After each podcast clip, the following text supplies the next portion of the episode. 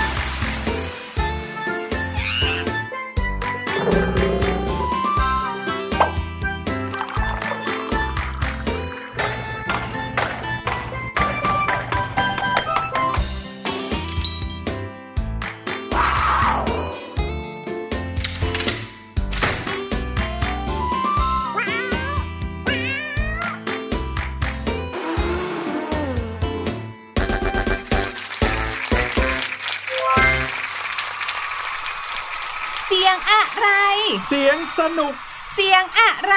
เสียงเอ่อพี่หลุยแล้วก็เสียงพี่ลูกเจี๊ยบด้วยยังไงล่ะครับ ใช่แล้วค่ะ ดีนะที่ไม่มีเสียงสับหมูเสียงหมูสับมาด้วยอะพี่หลุย พี่หลุยเนี่ยนะอยากจะมาเจอน้องๆแบบเนี้ยทุกๆวันเลย ถ้าวันหนึ่งได้เจอหลาย ๆ รอบจะดีมากเลยครับ วิธีการก็ง่ายมากเลย ใช่แล้วค่ะ เพราะว่ารายการของเราเนี่ยนะคะเป็นพอดแคสต์ค่ะ เราเนี่ยนะสามารถที่จะเจอกันได้ทุกที่ทุกเวลาเลยค่ะ ขอแค่เรานั้นมีอินเทอร์เน็ตเท่านั้นค่ะอืมแล้วก็ล็อกอินเข้าไปเลยค่ะ ทางหน้าเว็บไซต์ thaipbspodcast.com หรือนะคะถ้าเกิดว่าใครเนี่ยได้ดาวน์โหลดแอปพลิเคชัน ลงมาในมือถือแล้วเรียบร้อย ก็แค่คลิกเข้าไปเลยค่ะที่แอปพลิเคชัน Thai PBS Podcast ค่ะ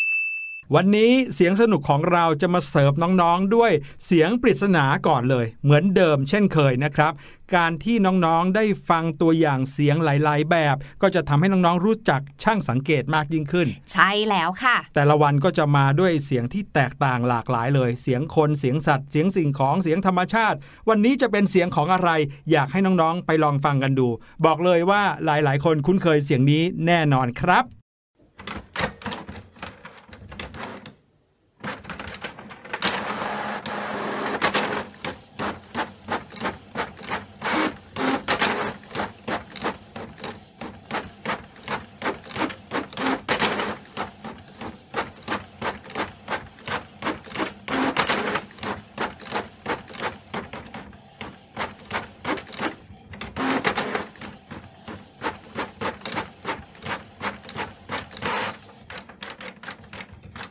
เป็นยังไงกันบ้าง ฟังตัวอย่างเสียงปริศนาไปในวันนี้แล้ว รู้แหละว่าน้องๆหลาย ๆ คนคงจะคุ้นเคย บางคนอาจจะรู้สึกว่าสับสนนิดๆ เอ๊ะเสียงนี้เคยได้ยินที่ไหน ที่โรงเรียนที่บ้านหรือว่าที่ไหนกันแน่ แต่ที่แน่ๆนะคะ พี่ลูกเจี๊ยบว่าหลาย ๆ คนเนี่ยจะต้องแอบคิดว่ามันเป็นเสียงของเครื่องจักรอะไรบางอย่างครับเป็นการทำงานของเครื่องมืออุปกรณ์ ไม่ใช่เสียงจากธรรมชาติแน่พี่หลุยว่าต้องเป็นเสียงหุ่นยนต์ The human has been neutralized. ๆอุ้ยถ้าเกิดว่าเป็นเสียงหุ่นยนต์ส่วนมากจะแบบอืดอาดอืดอาดแบบนี้เปล่า อืดอาดเหรออ่าใช่ช้าด้วยเป็นหุ่นยนต์ที่ช้ามาก พี่หลุยเนี่ยนะครับ ชอบเสียงนี้มากๆเลย ตั้งแต่ตอนที่เริ่มรู้จักกับเสียงนี้เป็นครั้งแรก เพราะว่าพอเราเริ่มทำรายงาน คุณครูก็อยากจะให้เราส่งรายงานเป็นเล่มๆโอ้โหพูดแบบนี้เนี่ยเหมือนจะเฉลยแล้ว พี่ลูกเจี๊ยบยังนึกไม่ออกเลยค่ะพี่หลุยพี่หลุยพูดแบบนี้สิ่งที่พี่ลูกเจี๊ยบนึกออกนะคะ ก็คือห้องสมุด แต่ห้องสมุดจะมีเสียงแบบนี้ได้ยังไงล่ะ เพราะว่าในห้องสมุดเนี่ยจะต้อง จุจุจุเงียบมาก ๆ เลยนะ อืม เอาล่ะ น้อง ๆ เดาไปก่อนก็แล้วกัน เดี๋ยวเราจะกลับมาเฉลยกันนะครับสำหรับเสียงปริศนาที่เพิ่งเปิดให้ฟังไป แต่ว่าตอนนี้ได้เวลาที่เราจะพาน้อง ๆ ไปเที่ยวกันแล้วล่ะครับ สถานที่ที่เราจะไปเที่ยวกันในวันนี้เนี่ยบอกเลยว่ามีความอันตรายนิดหนึ่งครับ แถมยังร้อนด้วยค่ะพี่หลุย ใช่ครับ น้อง ๆ ที่จะตามพวกเรามาต้องมีอุปกรณ์กันความร้อนกันนิดหนึ่งพ ร้อมกันหรือยังครับ ถ้าพร้อมแล้วเราไปกันเลยครับ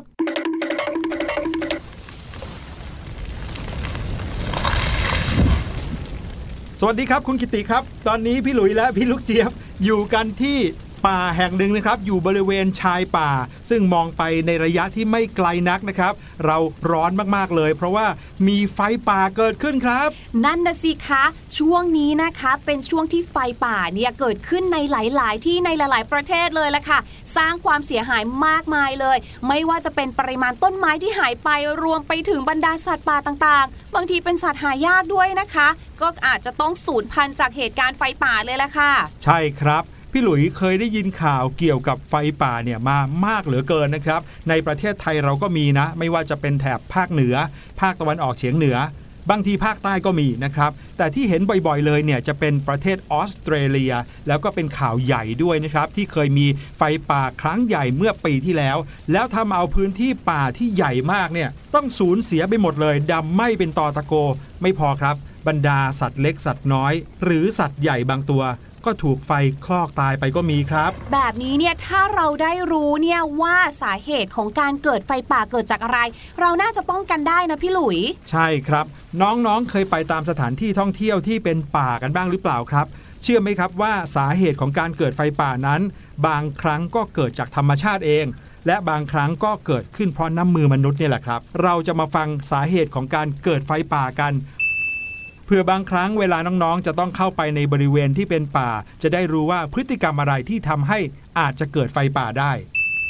สาเหตุของการเกิดไฟป่านั้นอย่างที่บอกมีอยู่ 2 สาเหตุ พี่หลุยจะเล่าสาเหตุที่เกิดขึ้นจากธรรมชาติให้ฟังก่อน ไฟป่าที่เกิดขึ้นเองตามธรรมชาติเนี้ยก็เกิดจากหลายที่มาครับ เช่น ฟ้าผ่า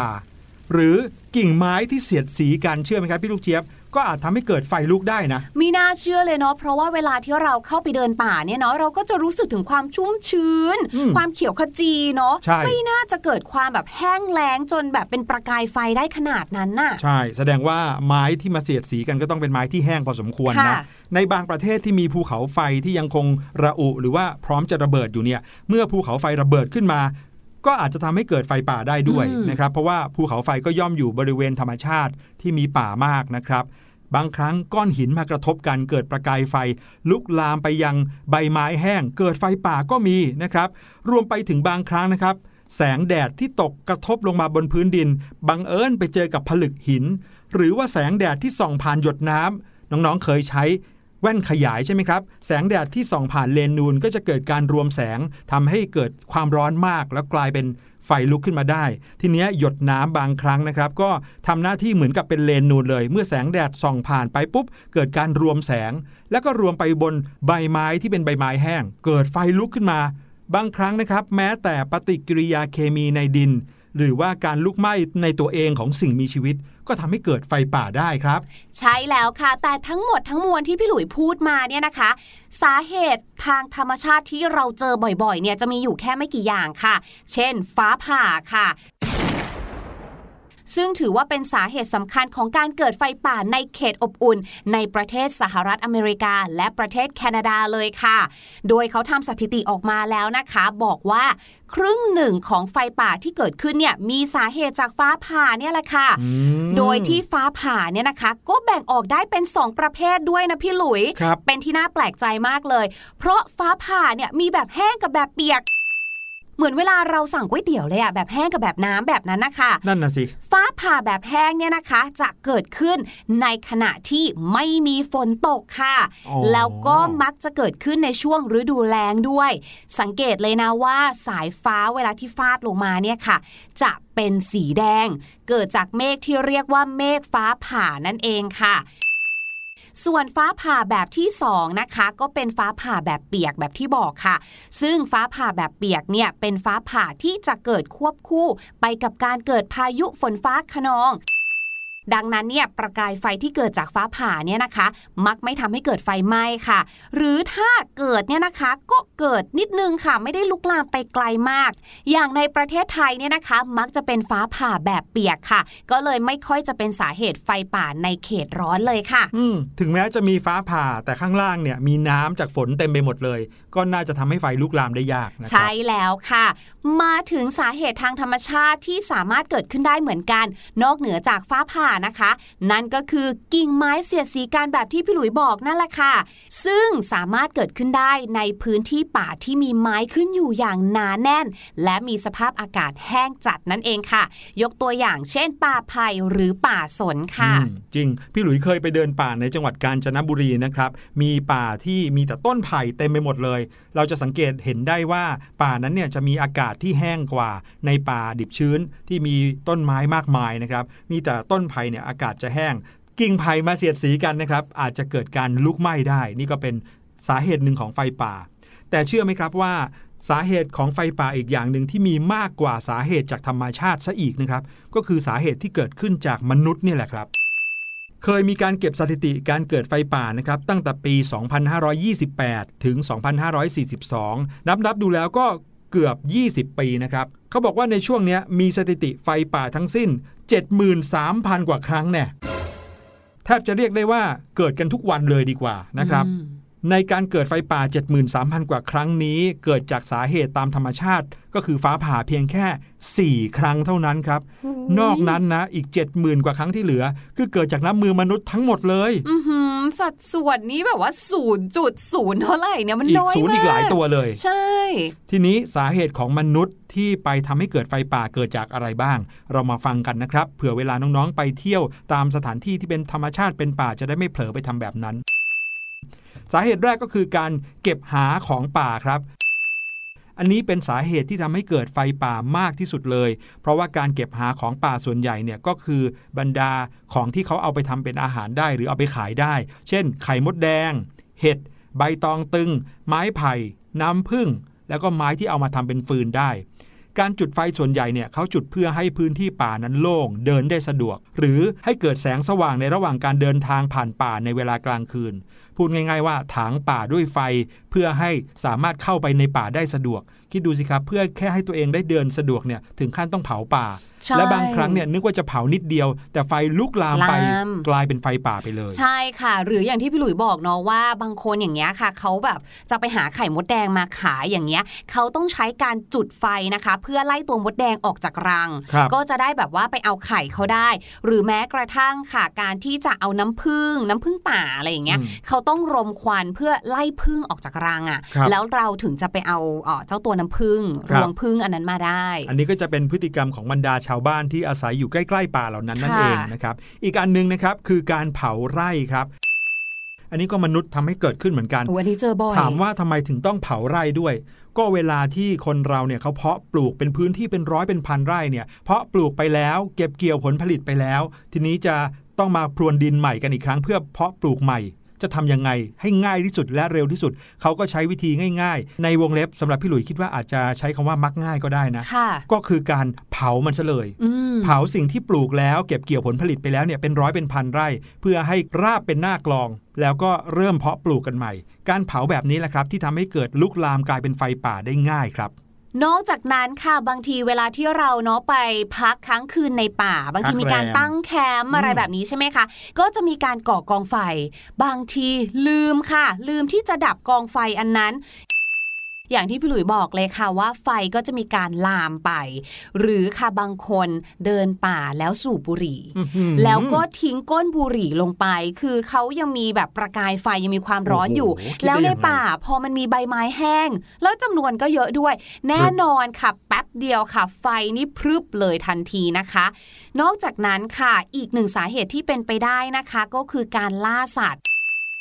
จริงๆแล้ววิธีนี้เนี่ยก็ไม่ต่างอะไรจากวิธีแรกที่พี่หลุยบอกว่าเขาเนี่ยจุดไฟที่จะแบบรมควันเอาไข่มดแดงหรืออะไรแบบเนี้ย อันเนี้ยก็คือจุดไฟเพื่อไล่สัตว์ให้หนีออกจากที่ซ่อนครับก็จะได้จับสัตว์อันนั้นได้ง่ายขึ้นอะไรแบบเนี้ยคค่ะรับพี่หลุยเคยได้ยินนะครับที่บรรดาชาวบ้านเขาเล่าให้ฟังกันนะเขาบอกว่าเขาจุดไฟเนี่ยเพื่อไล่แมลง ให้แมลงบินหนีไฟพอแมลงบินหนีไฟออกมาทีเป็นแสนเป็นล้านตัวค่ะเนี่ยนะครับบรรดานก ก็จะมากินแมลงอ๋อเออเหมือนจุดไฟล่อให้แมลงหนีไฟค่ะเสร็จแล้วเจ้าแมลงทั้งหลายจะกลายเป็นอาหารของนกอืมนกก็จะบินมากันมากมาย เพื่อที่จะมากินแมลงค่ะแล้วเขาค่อยยิงนกอีกทีหนึงอุ๊ยจริง ๆ เรื่องของฟืนไฟเนี่ยเป็นเรื่องที่น่ากลัวมากเลยนะคะ แล้วต้องระวังมากๆเลยใช่ยิ่งมันเป็นพื้นที่กว้างแบบนี้ พวกบรรดาใบไม้แห้ง มันอยู่ร้อมรอบเราเต็มไปหมดเลยอะ่ะใช่มันยากที่จะควบคุมนะคะ ถ้าเวลาเกิดแบบเพลิง หรือว่าเกิดไฟไหม้ขึ้นมา ใช่ครับ แล้วก็สาเหตุสุดท้ายนะครับที่ทำให้เกิดไฟป่าขึ้นได้ด้วยน้ำมือมนุษย์นะครับ ก็คือไม่น่าเชื่อนะ คือความคึกขนองครับ ดูเหมือนกับว่าเป็นสิ่งที่ไม่น่าจะทำให้เกิดไฟป่าได้ แต่ก็เกิดขึ้นได้ง่ายแล้วมากที่สุดด้วยนะครับ ก็คือจุดเล่น อยู่กันหลายคนไม่รู้จะทำอะไรดี จุดไฟเล่นดีกว่า เห็นไอ้นี่เผาได้อะมีไฟแช็กในมือ จุดเล่นไปพักค้างแรมกันก็จุดไฟเล่นความไม่ได้มีเหตุผลอยากลองเลย คือจุดเพื่อความสนุกสนานค่ะบางทีเห็นในทีวีครับหรือบางคนอย่างเงี้ยค่ะแหมอันนี้นี่ชอบเขาเรียกว่าอะไรคะจุดโคม โคมครับลอยอะอ่าบางทีอย่างเงี้ยค่ะเขาก็ลอยเขานี่คือโคมมันก็ลอยไปตามลมแล้วไปตกที่ไหนก็ไม่รู้ใช่อันนี้ก็อันตรายมากเลยนะ ใช่ตกในบ้านคนก็ไฟไหม้นะค่ะไปตกที่อยู่ในป่าป่าก็เกิดไฟป่าขึ้นได้ค่ะนะครับนี่ก็คือสาเหตุของการเกิดไฟป่า ซึ่งดูเหมือนจะเป็นเรื่องไกลตัวแต่เอาเข้าจริงแล้วเนี่ยนะครับมันอาจจะเกิดขึ้นได้ง่ายกว่าที่เราคิดนะครับแล้วก็ผลเสียของการเกิดไฟป่านั้นมากมายเหลือเกิน ทั้งเรื่องของพื้นที่ป่าที่เสียหายไป และที่สำคัญก็คือสัตว์ป่าที่จะต้องตายไปครับ ใช่ค่ะ ซึ่งไม่ว่าจะเป็นเรื่องของพื้นที่ป่าที่สูญเสียไป ในการปลูกเนี่ยมันใช้เวลานานกว่ามาก ๆเลยนะคะ เพราะว่าพอเวลาไฟไหม้เนี่ยมันก็จะมีแต่ขี้เถ้าดินครับบางทีเสีย เราจะต้องมีการฟื้นฟูดินกันก่อน ถึงจะปลูกต้นไม้ใหม่ได้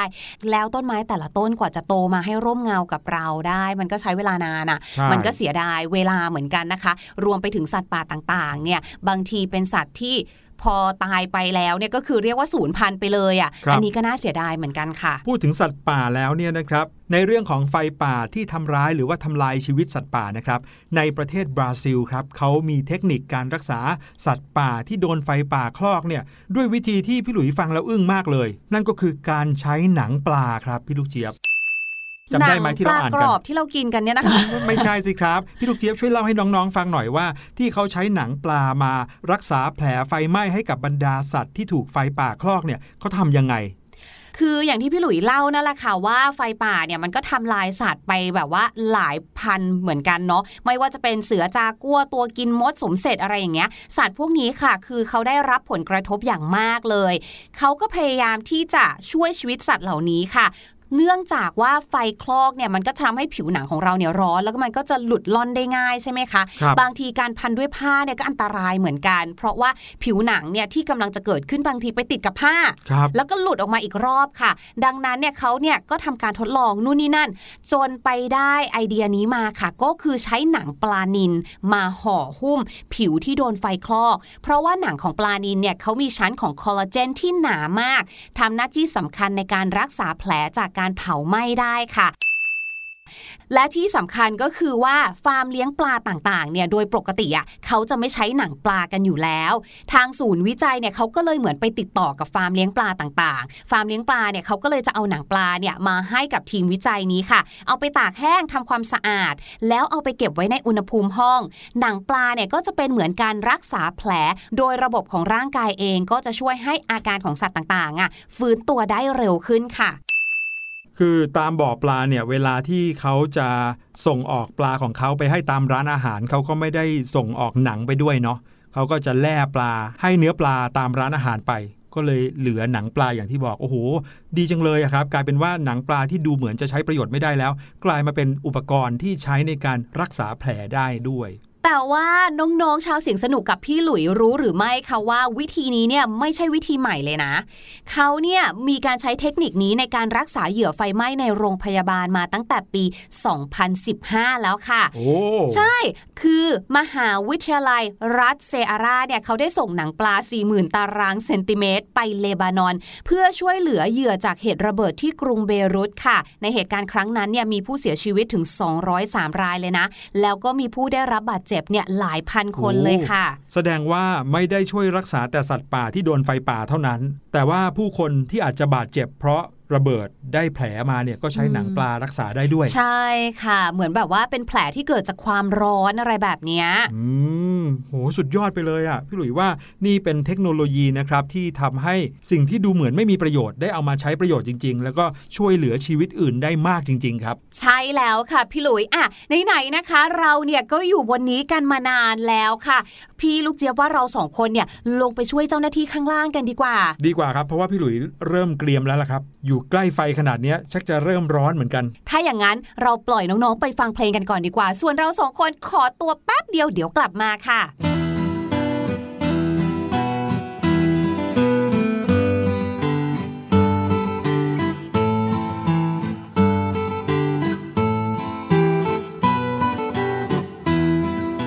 เมฆฝนจะไปไหนมาจะไปไหนกัน เชิญแวะมาบ้านฉัน เชิญแวะมาบ้านฉัน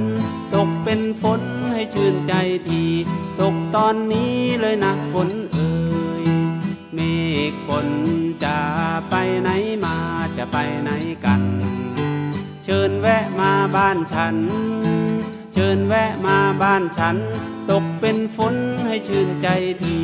ตกตอนนี้เลยนะฝนเอ่ย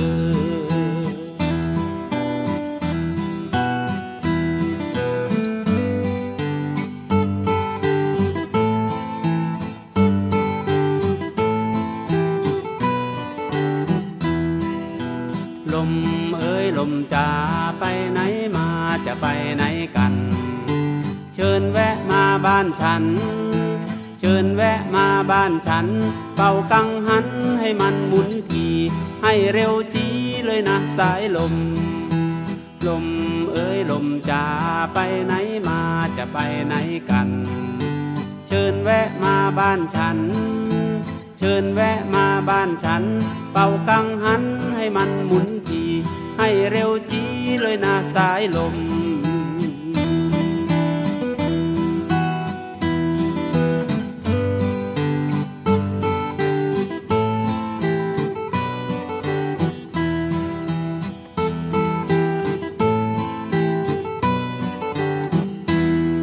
จบไปก็คือเพลงเมฆฝนกับสายลมนะครับ น่าจะเป็นเพลงที่ทำให้ห่างไกลจากไฟป่าพอสมควรเหมือนกัใช่บางทีเวลาที่ไฟป่าเยอะๆเนาะก็ต้องอาศัยเมฆฝนกับสายลมเนี่ยแหละค่ะใช่ช่วยดับไฟกันสักหน่อยหนึ่งและเมื่อพูดถึงฝนแล้วเนี่ยนะคะ ฝนเขาก็มีระดับของเขานะครับตกโปรยๆหรือว่าบางทีตก ยิ้มยิ้มๆมะบางบ้านอ่าใช้คำว่าตกยิ้มยิ้มๆตกยิ้มหรือบางทีตกไม่ลืมหูลืมตากันเลยทีเดียวเชียวนะคะครับในภาษาอังกฤษเนี่ยเขาใช้อะไรกันบ้างล่ะ เพื่อบอกปริมาณของฝนค่ะ เรามาเริ่มที่ปริมาณน้อยๆ กันก่อนดีกว่านะพี่หลุยนะครับนั่นก็คือฝนตกปรยๆตกยิ้มยิ้มๆนะคะ ในภาษาอังกฤษค่ะ เราจะบอกว่า it's drizzling it's drizzling สะกดแบบนี้นะคะ D R I double Z L I N G drizzling แต่ถ้าเริ่มตกหนักแล้วล่ะ เริ่มต้องหยิบร่มบางคนอาจจะต้องแบบว่าหลบอยู่ครับที่ป้ายรถเมย์ก่อน หรือครับอาจจะยังต้องอยู่ในห้างสรรพสินค้ายังออกมาไม่ได้เนี่ยนะคะ เราก็จะใช้คำว่า heavily เข้าไปขยายค่ะ เป็น it's raining heavily H E A V I L Y heavily นะคะ it's raining heavily แต่ถ้าฝนเทลงมาแบบว่าฟ้ารั่วกันเลยทีเดียวค่ะครับเรามีสำนวน cats and dogs it's raining cats and dogs อย่าลืม cats กับ dogs นะคะ ต้องใส่ตัว s ด้วยใช่เพราะว่าตกหนักมากมีหมาแมวตกมาหลายตัวนะ หลายตัวอืมนั่นก็คือเรื่องราวของคำศัพท์นะครับ ที่เกี่ยวข้องกับปริมาณของฝนที่ตกลงมา ขอบคุณพี่ลูกเจี๊ยบมากๆเลยครับเอาละครับ พี่หลุยว่าตอนนี้ได้เวลาที่เราจะมาเฉลยเสียงปริศนากันแล้วละครับ เพื่อไม่ให้เสียเวลาเราไปฟังกันอีกสักรอบครับ